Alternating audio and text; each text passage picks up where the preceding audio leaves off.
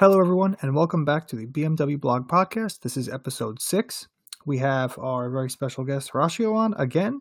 Um, he's here to talk to me about some interesting stuff, and we are going to talk about the BMW i4, the Mustang Mach E, which is interesting, the BMW M2 CS, the E30 M3, and we're also going to talk a little bit about the X3M competition um, again, because there's some new stuff on that.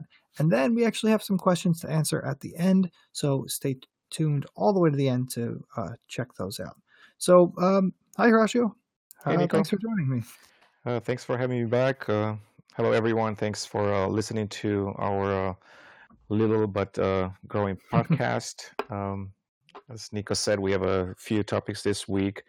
And, um, you know, as a preview, we have a lot more uh, next week. We're both heading to the LA Auto Show, and there are quite a few world premieres there from uh, BMW. And we're going to touch on those when we get back uh, on Sunday or next Monday.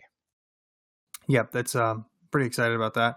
Uh, Auto show is going to be very interesting this year. I think there's going to be a lot of cool stuff. Um, Exactly. Yeah, and, and not just from BMW too. Like, it's like a ton of brands coming out with some really interesting stuff. Yeah, I mean, there are not that many auto shows actually left, so to speak. Um, seems like automakers are not really going to all of them anymore. Right. But for some reason, LA seems to have survived that, and um, there are quite a few uh, world premieres there, and also some American debuts, and it's shaping up to be um, quite special. And of course, uh, LA Auto Show it's always been uh, regarded as a more of an electric car auto show or you know plug-in hybrids. So there will be quite a few of those launching. But um, we'll definitely talk about that next week. Yeah, I think there's some cool stuff to talk about. But all right, let's get started. I want to talk about the BMW i4 because you told me today that the specs um, that have been kind of swirling are confirmed. That it, it's got some really impressive uh, specs confirmed by Mhm. BMW. Yeah, so a couple of days ago, there was a uh, report by CNET that came out. Um, uh, now, today, I know that it was based on an official uh, BMW press release. So um, I think they just jumped the gun a little bit. So they were able to share some of the information ahead of time. Uh, some of them were, were known. We've posted about the i4 quite a bit in the last probably couple of years. Um, first, you know, we know that it's coming in 2021. It's um, probably the uh, the biggest step for BMW in the next electrification process, along with the iNext or iX or whichever name they finally decide on. And um, just to kind of give you an overview of the i4, it's based on the uh, new BMW 4 Series architecture, more exactly on the 4 Series Grand Coupe. So it's going to have a, a nice silhouette, and we've already seen a, um, a vision car based on that. Um, it's going to go through a few changes, and I think we might see either the full production car next year or maybe the uh, concept car that's very close to the production. Um, as far as the technical specs, it's using the uh, fifth generation eDrive technology. Uh, it's something that uh, BMW has been talking about the last also couple of years. Uh, it's the next iteration in their um, electrification architecture. And um, basically, we will see a little bit of that in the iX3 SUV coming next year. But uh, I think the i4 is the first one, and the iNext to really fully utilize the um, the new architecture. And as far as the specs, so far they've only shared that uh, it will have about 390 kilowatts, uh, which translates into about 530 horsepower. The electric range it's estimated to 600 kilometers, which is about 373 miles. Um, it's unclear whether those are um, actual miles or if the EPA will, the EPA in the U.S. will have um, similar numbers. Um, but that's kind of what they're estimating right now. And uh, you know, based on on our sources, we've heard that the i4 might actually you know have you know additional variants similar to what Tesla offers with their models. So we might see uh, you know different battery packs, which will impact the electric driving range, of course, and the uh, power output. So that's kind of the um, the hardcore specs. Um, basically, with 530 horsepower, you know that's kind of similar to the uh, 4.4 liter V8 uh, twin turbo engine that we see today in some of the M50i models. So that's quite exciting because it's going to be a super fast car. And um, honestly, I mean, I think the uh, zero to 62, zero to 100 kilometer per hour test, you know, should go around four seconds or even you know below that. Right. Yeah, it should probably be quicker than that actually, because that's that's a lot of power, and it's going to be um, relatively light. It's not going to be super light because it is kind of based on a you know modular architecture. It's on a bespoke EV platform, Yeah, so exactly. it might weigh a little bit more than you know some like bespoke electric cars, but it still should be the power to weight should be impressive. I mean, we have to see. I mean, basically, um, we will drop actually a link to the article in the uh, notes, and you can see some of the uh, photos that were released by BMW where they're showing the generation three and four of the battery cell, which um, you'll immediately notice it's quite larger than uh, the gen- the uh, the generation five uh, battery pack. So they're saying that the generation five battery pack it's about 550 kilos uh. I don't recall it was in generation three and four, but if you look at the the images, you can definitely see how much smaller it is. So Yeah. maybe um, you know it's getting higher density, of course, uh, and maybe the uh, the overall battery pack it's likely to go down in weight. So that will be interesting to kind of see the final numbers. And Yeah. I think the other one, yeah, I think the other one that the the other thing they actually mentioned was the uh, top speed which now uh, it's able to go up to 200 kilometers per hour, which is about 124 miles per hour. So that should cover, you know, uh, most of the markets, and even you know, driving on the autobahn should be uh, good enough. Right. I actually I'm curious about that because as I want Chuck mentioned this last time he was on because like there's a lot of hubbub about the Porsche Taycan having a um like a gearbox, like a two-speed gearbox for top speed. So the Taycan has like a higher top speed than most normal EVs because it has that second gear.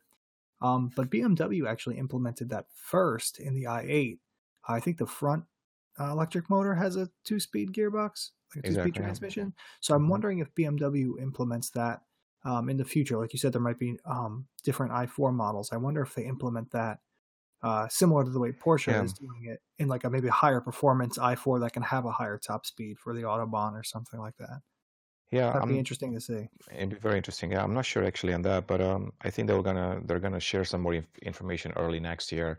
I think they're gonna start to ramp up the uh, communication on the i4. So I think as we go into uh, 2020, you know, uh, we will definitely uh, get more information on that. Uh, I think the only thing that they shared so far was also the uh, a battery capacity, which is uh, rated at 80 kilowatts per hour, uh, and um, you know that's where they came up with that 373 miles driving range. There was some there was some chatter online basically if um, you know how they were able to achieve that but we're not going to get into technical specs right now until we actually know more. I guess the only thing that's worth mentioning also on the i4 it's the charging capacity which now they're saying that it can go up to 150 kilowatts and they're estimating you know f- uh, to be charged to around 80% uh, in around 35 minutes, which is fantastic. Uh, Yeah. and also the uh, if you want to get, uh, I think the press release said something like if you want to go up to 60 miles of EV range, which is about 100 kilometers, it will only take you about six minutes if you're using a uh, fast charging station. Yeah, So that's that's very quite similar. exciting. Yeah, that, Um, I mean, that mhm. oh continue. I'm sorry, cut you off. No, I was going to say that. I mean, that's kind of the um, the highest output. I mean, of course, we're going to be bound to the existing uh, infrastructure. Uh, we already know that not all the countries, not even all the states in the U.S. are well developed when it comes to the charging infrastructure. So, as always, that will play a, an important role in the adoption of the new electric vehicles, and also, you know, how people will, um, you know, get familiarized with the charging uh, capabilities of the cars as well. So hopefully, uh, by the time the car comes out, we'll have a lot more fast charging stations spread around major markets and even into uh, smaller markets. Right, and um, that 150 kilowatt charging is um, that is I think tied with the fastest in the industry with the Audi e-tron. Um, I'm hmm sure maybe there might be a couple other uh, EVs that can do it by the time the i4 comes out. But uh, yeah, the e-tron is I think the only car currently on sale that can charge at that speed, and there are very few chargers that can handle that kind of uh, speed right now. So hopefully, like you said, the infrastructure ramps up a little bit so that um, you know when owners can actually get these cars they can take advantage of the tech. But it's nice that they have the tech there, so when the infrastructure does build up, you know, they they can take advantage of it. So that that's good. Yeah, I've always been curious uh, how much will it cost to actually build a uh, fast charging station of that capacity of that charging rate. So um, maybe that's something that I can find out in in the future and share with some of you. But uh, I'm pretty sure they're quite expensive. That's why the adoption it's very slow. Right, right. And it's it, it I'm sure it has to be expensive, otherwise it wouldn't be slow. You know. Exactly. Yeah, so that's kind of the i4. I mean, it's uh, it's quite exciting. I've been driving an i3 for the last six years, so I'm actually looking forward to an i4. Hopefully, it's priced, mm, you know, nicely in the BMW range and nothing too expensive. And um, yeah, that might be something that I will personally be interested sometimes in the future, you know, based on um, on the driving range and all the other features that it might bring to market. So personally, I'm quite excited to. Uh, to see that car. I think they said 2021 for the actual uh, market launch. Yeah, that's that's got to be exciting as an i3 owner. You know. Yeah, So, exactly. a big upgrade. Um, moving on from that, I want to talk about the net of like the big EV, you know, big EV news right now. So yeah, that was a, that, that was huge, right? I mean, the uh, the Mustang Mach that. E. Yeah, it's like it, I kind of knew it was coming, but I didn't Mhm. know it was going to be that. Like it looks like they just took a Mustang and made a crossover out of it, Mhm. which a lot of people really, really don't like. Yeah. But what's interesting is that the car underneath the skin is actually it seems like a very good car. It has like 300 miles of range. It has Yeah, that's good. 400 horsepower. Some, you know, it's it's it's fast. It's got a ton of range. It's going to have multiple uh, variants. It's going to be relatively affordable. Um, so I think that's interesting. And we're going to see it in LA. So that's going to be really interesting. Yeah, I mean, can't wait to see the car in person. I mean, clearly it's got an EV design, so it kind of drops the iconic, you know, front end a little bit. So it's been changed there.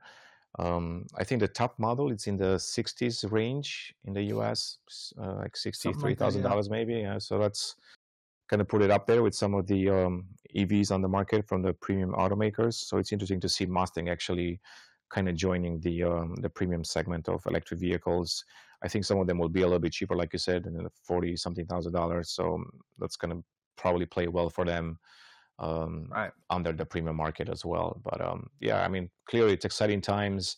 You can see iconic brands changing. I guess that's what BMW did in early 2000s with the X lineup, which now it's you know arguably the bestseller uh, model lineup in their um, in their portfolio. So we might see the same thing, you know, coming from Mustang in the future, especially with everyone embracing the crossovers and SUVs and moving towards electrification.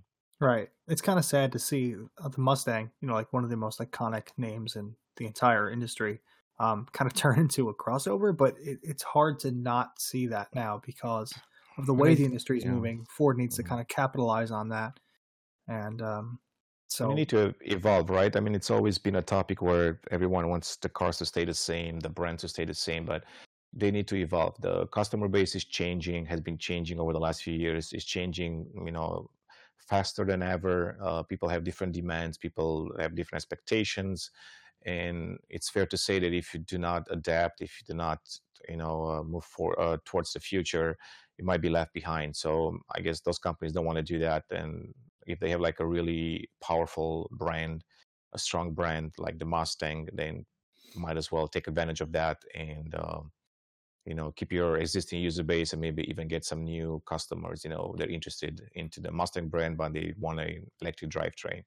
So I think that's kind of cool. But yeah, I'm actually looking forward, you know, on Wednesday to kind of see the car. We'll definitely have some will some photos and an article on BMW blog as well talking about the car since it's such a big deal. And then we'll touch um, on the subject maybe next week on the podcast as well.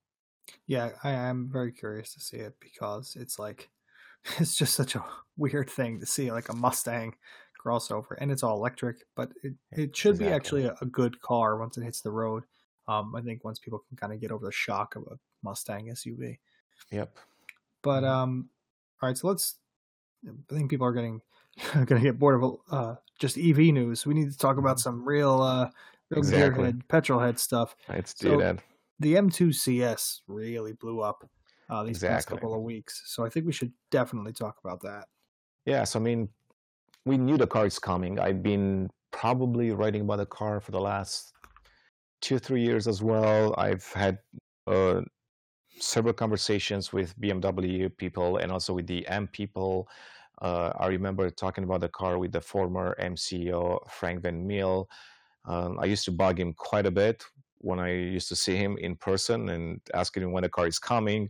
He never really gave me a straight answer, but there was always something there kind of telling me that they're thinking about it, and it kind of made sense, especially since you had the M3CS and the M4CS, and they've been talking about the CS brand, uh, you know, being used in other models. So the writing was on the wall. So uh, I knew about two weeks before he came out that um, when the launch date is. I saw the photos early on. Uh, you know, I was quite impressed uh, by the car. I mean, it's not a huge design change, but just a little few bits that were put on. It just made the car look even sportier, uh, even more dynamic. So I instantly, you know, loved it, and I'm actually looking forward to seeing the car on Wednesday as well.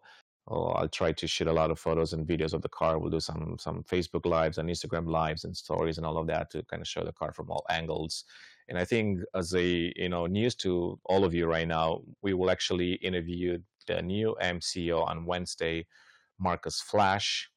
And um, you know today it's Monday. If you do have some questions by Wednesday that you like to know about the M2CS and about the M brand, uh, once again, you can send us an email, uh, you know, Nico, N-I-C-O at bmwblog.com, and we can definitely try to squeeze in some of these questions on Wednesday, and we'll even try to do a podcast with uh, with Markus Flasch. So that'll be um, probably our first, you know, um, BMW guest on the show. But yeah, yeah but back to the M2CS. Yeah, kind of tell me what you liked about the car, or tell me some of the specs. Um, you know, I like that it has the new powertrain. Well, it's not the new powertrain; it's actually an old powertrain. It's from the M4 the competition M- pack.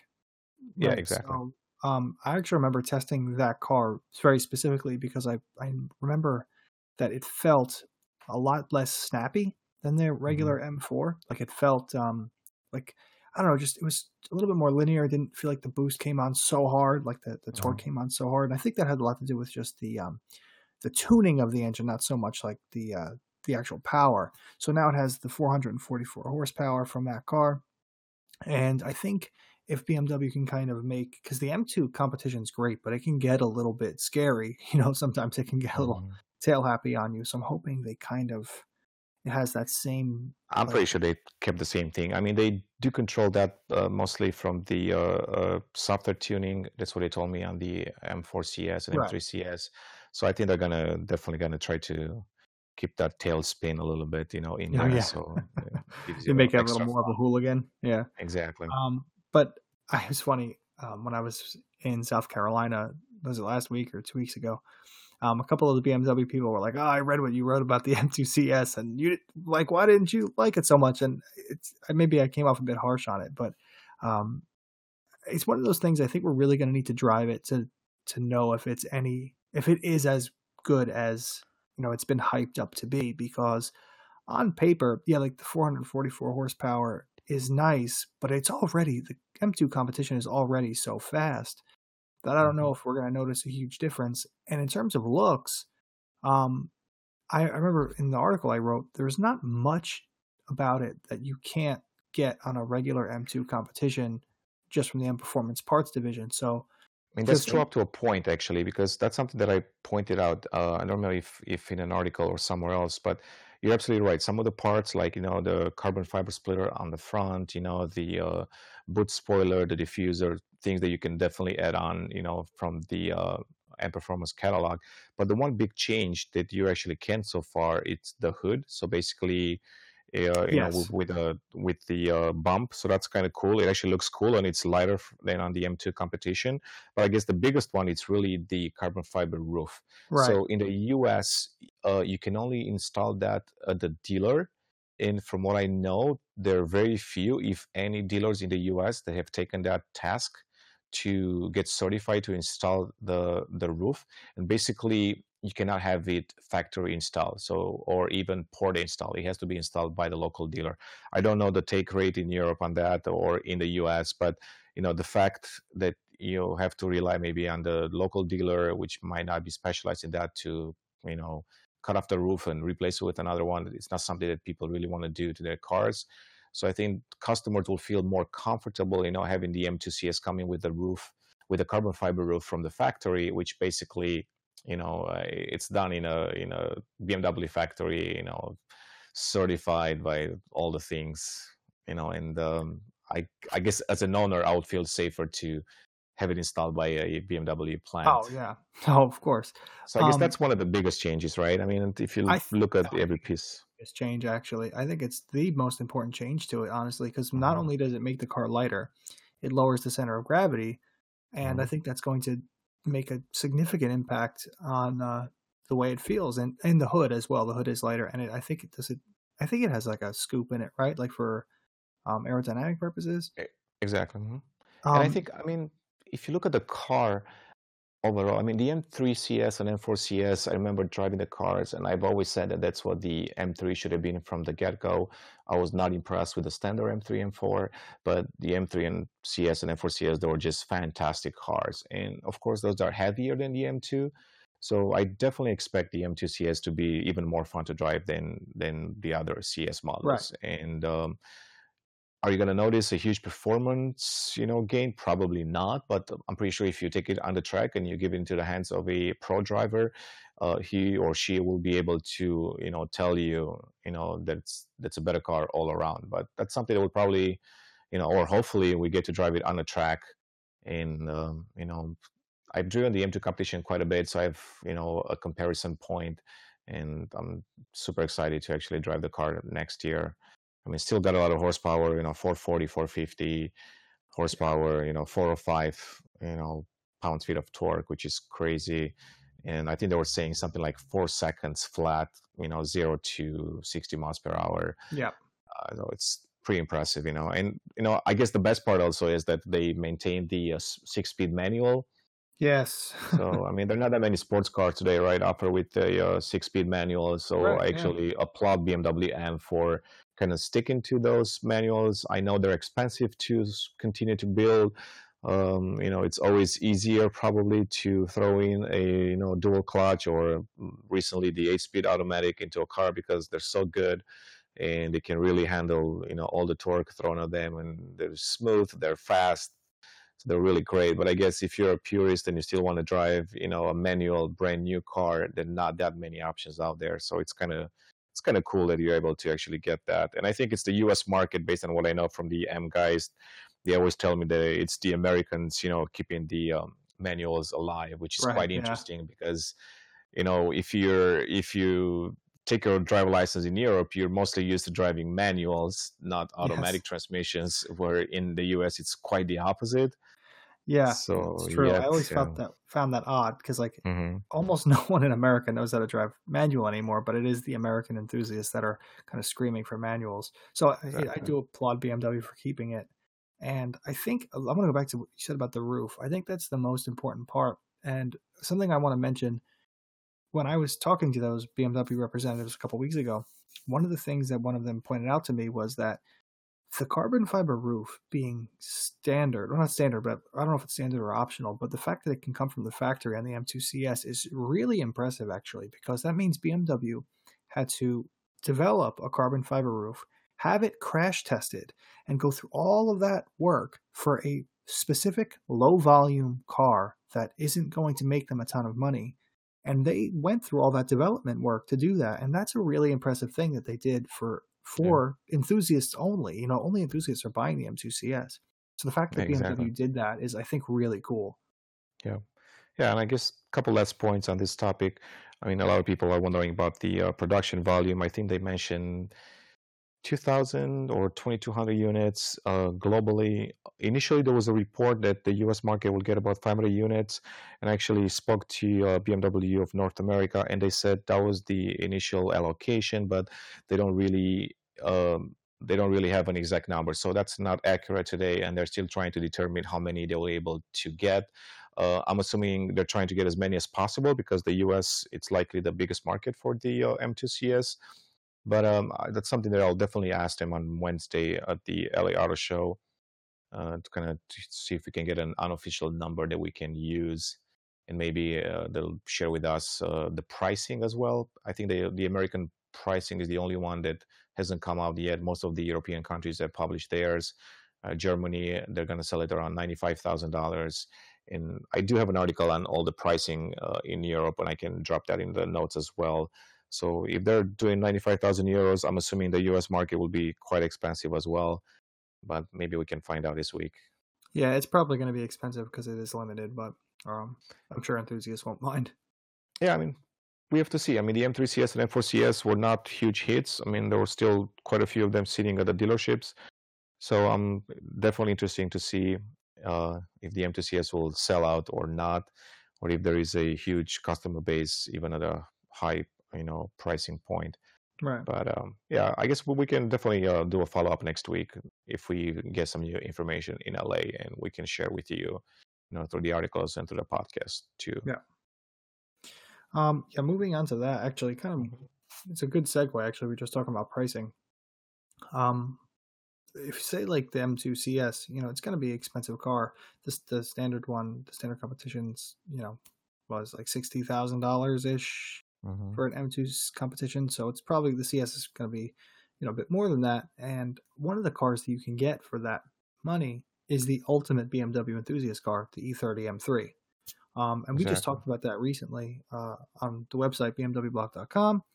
Uh, I actually just wrote a piece on like the five reasons why you should buy an E30 M3, and one of them was, yes, it's it's the cost. Yes, it's expensive, but it should hold its value quite well. And I think that if you're going to spend that kind of money on a BMW, it should be the E30 M3 because it's going to hold its value well. Um, it might even continue to appreciate quite a bit because the prices are kind of crazy for that thing. Yeah, I think it still does. I mean, the last few years they've been skyrocketing. I mean, it's insane actually. I mean, it took a while for the car to become an icon, and now it's definitely. I mean, even the E33 series, it's you know people are looking for the car and the, the E30 M3 right now. I mean, it's one of the finest, like you said, driving machines of all time. So I can see why it's been in high demand and you know prices going up consistently. Yeah, and it's it's funny. I was doing some research on the E30 M3 before I wrote that, mm-hmm. and I was on some forums like E30 M3 forums from back from 2002, and mm-hmm. people were like commenting on like, "Is this one a good deal? It's fifteen thousand dollars." I'm like, you can't even mm-hmm you can't even get an E30 M3 hood for fifteen thousand dollars right yeah. now. I mean, there are yeah. some of them are six figures. It's getting crazy. Yeah, yeah, it's a fantastic car. I think people realize, you know, that cars like that are not being made anymore, either by uh, BMW or from other or by other automakers. So you have this nostalgia, I guess, kicking in, and you just want to get, you know, an an iconic car in your garage. And E30 M3, it's definitely definitely comes up at the top of any uh, you know BMW classic car that you should own. So that's kind of why you know I said oh, you know yeah. let's try to do an article on it, and so maybe I kind of tell me what are the five reasons you know why I should buy or someone should buy the M3. I mean, well, aside from that, that was cost, and I want to just clarify if you can afford it because it's very exactly. expensive. If you can afford one, it's I think it's well worth the purchase. Um, but one of the reasons, one of the other reasons, is the fact that it's just very rare.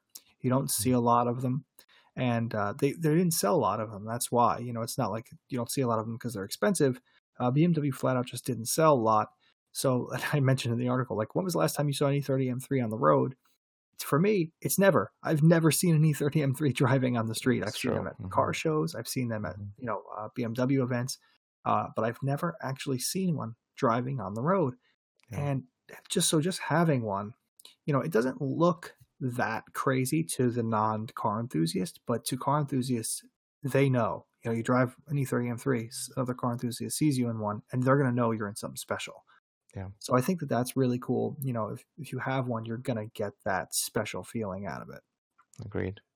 Um, another reason is the fact that it's an actual race car. Like, yes, it's made for the road, and it, the one you can buy for the road isn't a race car, but it's based off of a real race car, and it's the only M3 that is like that. You know, BMW created a DTM car first, a touring car first, and then homologated that for the road. Yeah. You know, so no other M3 is like that. Uh, they're all road cars first, and then yeah, touring cars have been made out of uh, M3 since, and other race cars. But the E30 is based off of a race car first. And I think that that's really cool. Like you have that. That's cool. It doesn't have motorsport DNA because marketing says so. It actually does, you know. Yeah. So that that I think is really cool. Yeah. It's also th- the only one yeah. with a four cylinder. Yeah, exactly. Yeah, every uh, M3 after that's been six, or in the case of just the E92 uh, V8. Uh, V8, yeah, yeah. I mean, it's interesting, right? I mean, it's such a different engine. It's considered one of the best engines they've uh, the M division has ever built, and it's extremely unique. It's very compact.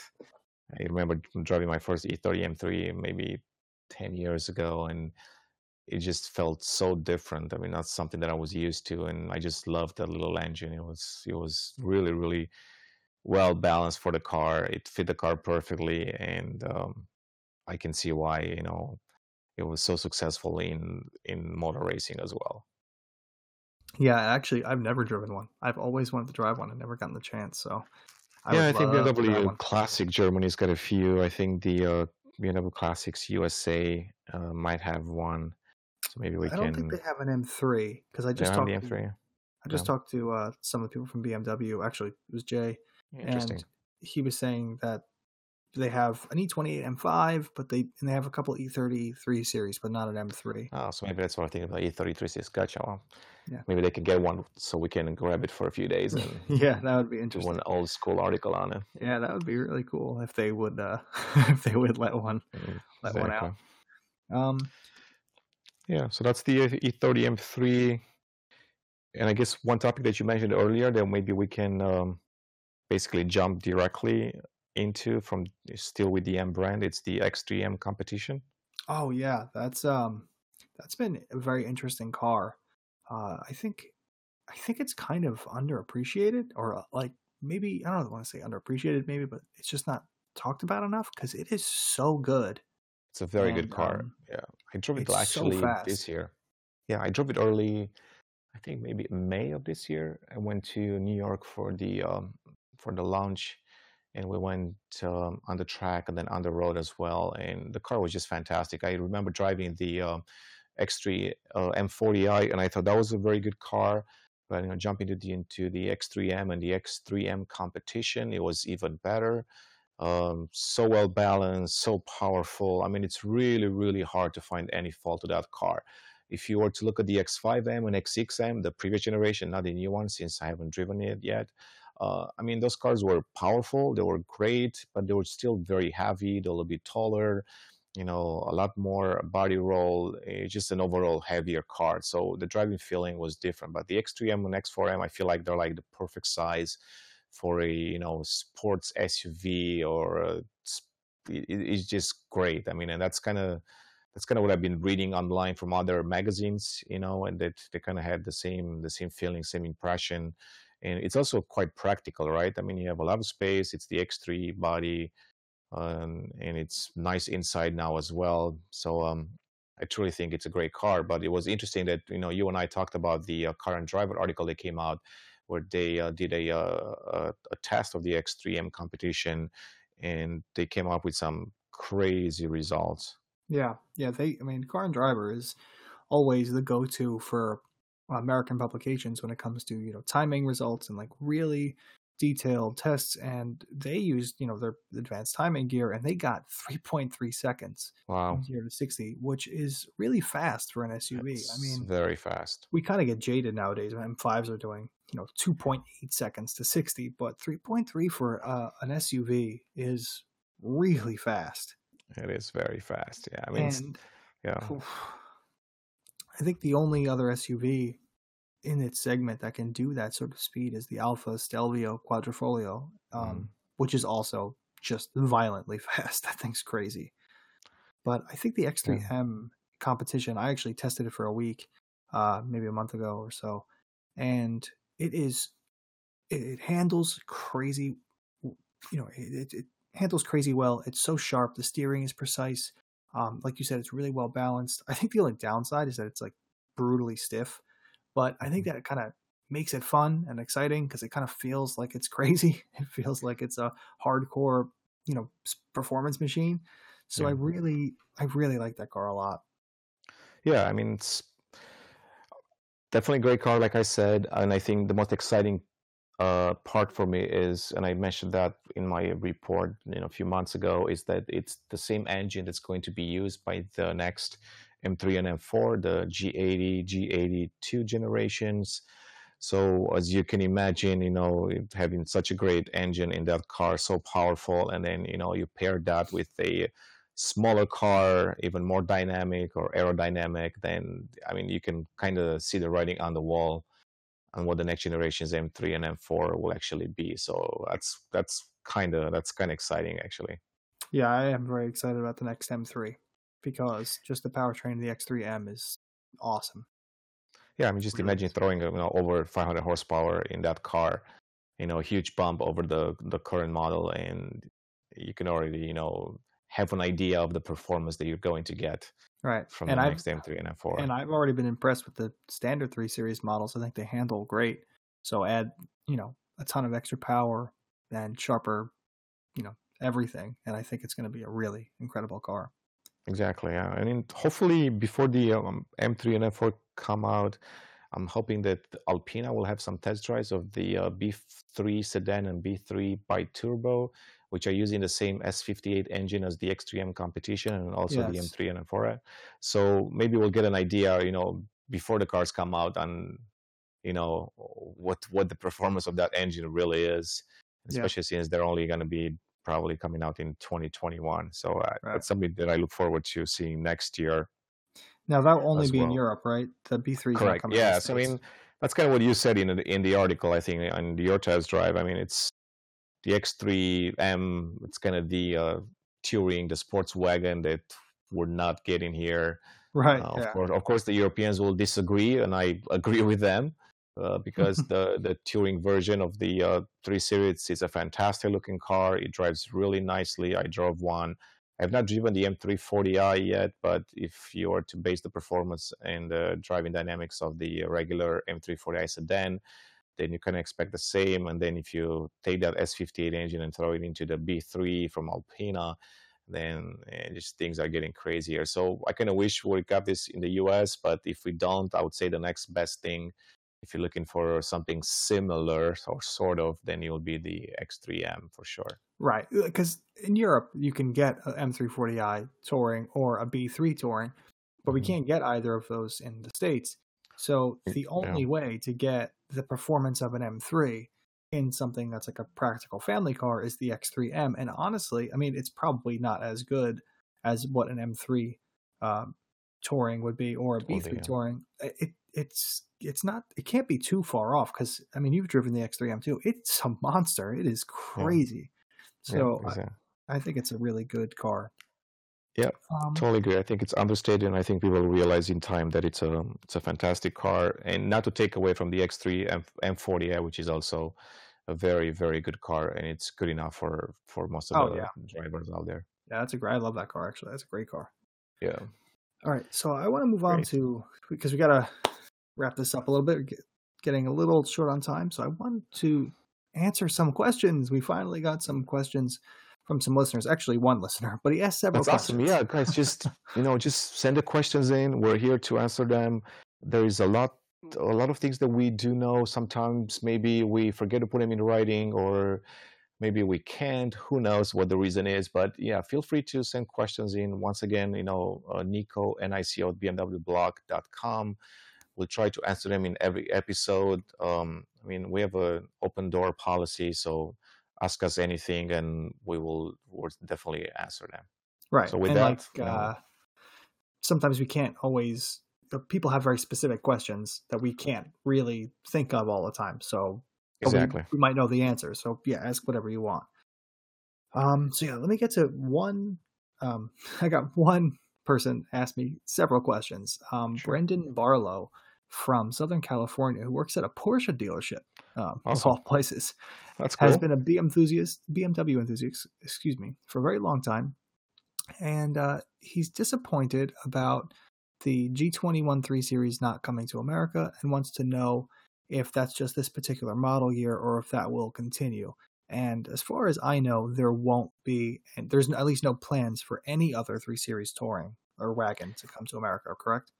Yeah, I mean, so BMW plans maybe a few years ahead, so things can always change. What I can probably say with certainty, I mean, it's not, you know, BMW official, you know, language right now. It's basically what I know is that you know the G21 will not be coming to the U.S. Um, will that change in the future? Who knows, right? I mean, the product cycle it's you know anywhere from five to seven years. A lot of things can change in that period of time. Maybe the market demands change, the customer taste, uh, you know, uh, changes. Um, you can end up have you might end up having a an electric, you know, sports wagon touring in the future. So that might be something that's interesting coming to the U.S. So never say never, but I would say you know for the G21, yeah, I don't think we're going to see that in the U.S. Since unfortunately, you know, the previous generation. Uh, F31 has not really sold well. I rarely see any on the street, and when I see one, I actually go up to the owner and talk to him or her. I even take photos because they're so rare, and I always love when I see them, especially with the M Sport package. Uh, so that's kind of the reason why they're not coming here. People just don't buy them. I mean, if people would have purchased them, uh, BMW would have been probably happy to bring them over and sell them. But since you know it's very uh, it's kind of like a very it's like a, like a niche car then yeah you won't see that here. Right. Um yeah i agree. I love seeing them but uh for the for the foreseeable future no more 3 series wagons but like you said never say never.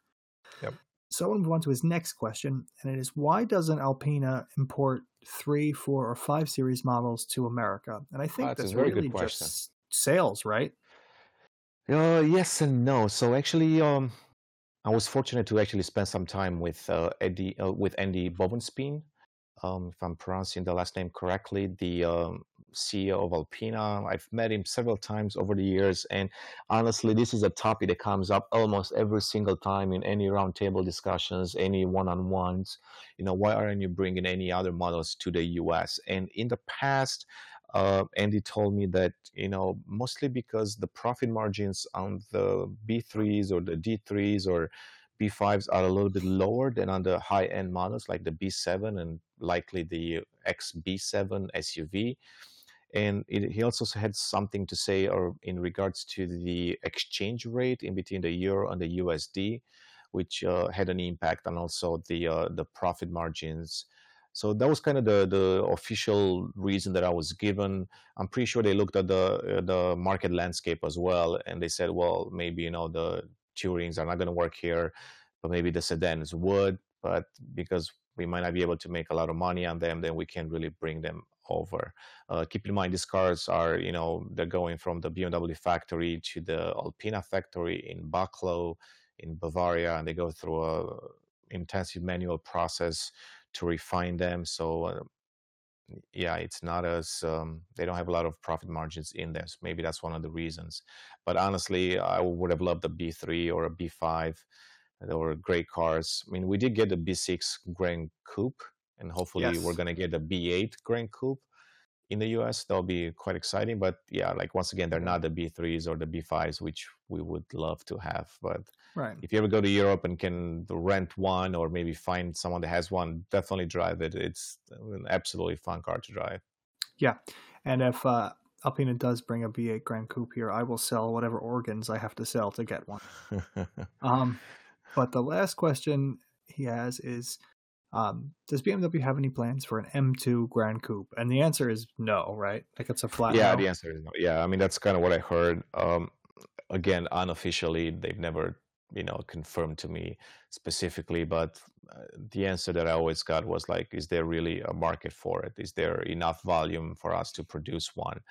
So from what I know, yeah, there is none. I mean, they do have the two series Grand Coupe, and then which is a different body style but honestly, I don't I don't foresee an M2 Grand Coupe Grand Coupe coming yeah. in the next generation.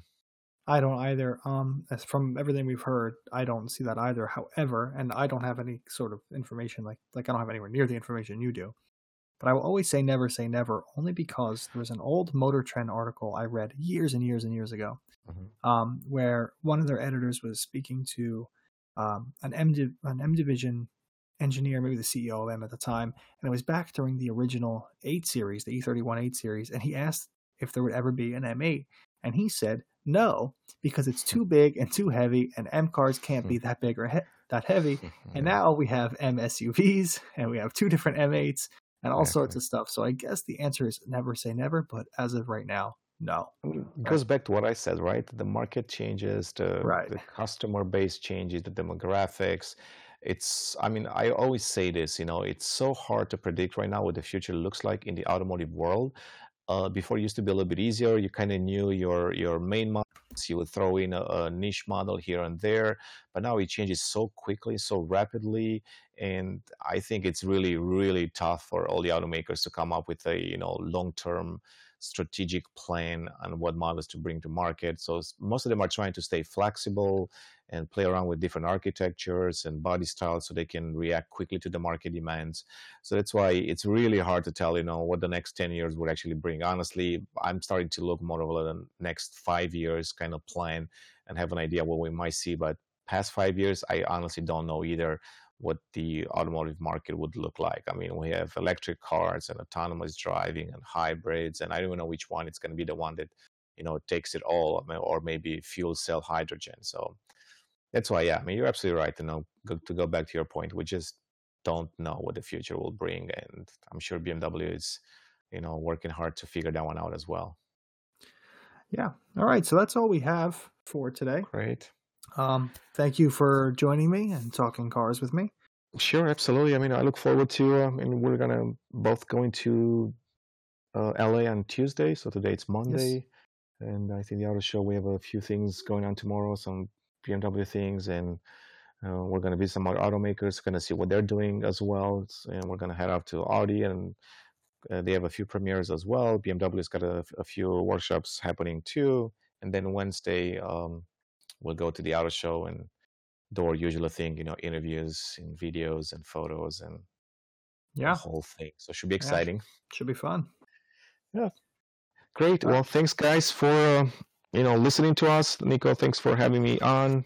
Well, thanks for And, joining. you know, next week, if you if we do get to speak to Markus Flasch, the MCO, on the podcast, would be great. I mean, that's the plan for now. Hopefully, nothing changes. So I definitely encourage you to stay tuned next week. Um, you know, for a very very special guest. And once again, we appreciate all the support you know given to us. You know, online through social media, and now through the podcast as well. Yeah. So thank you guys for listening, and thank you, Horacio, for joining me. Thanks. Appreciate it. See you next time. All right, man. See you. Bye.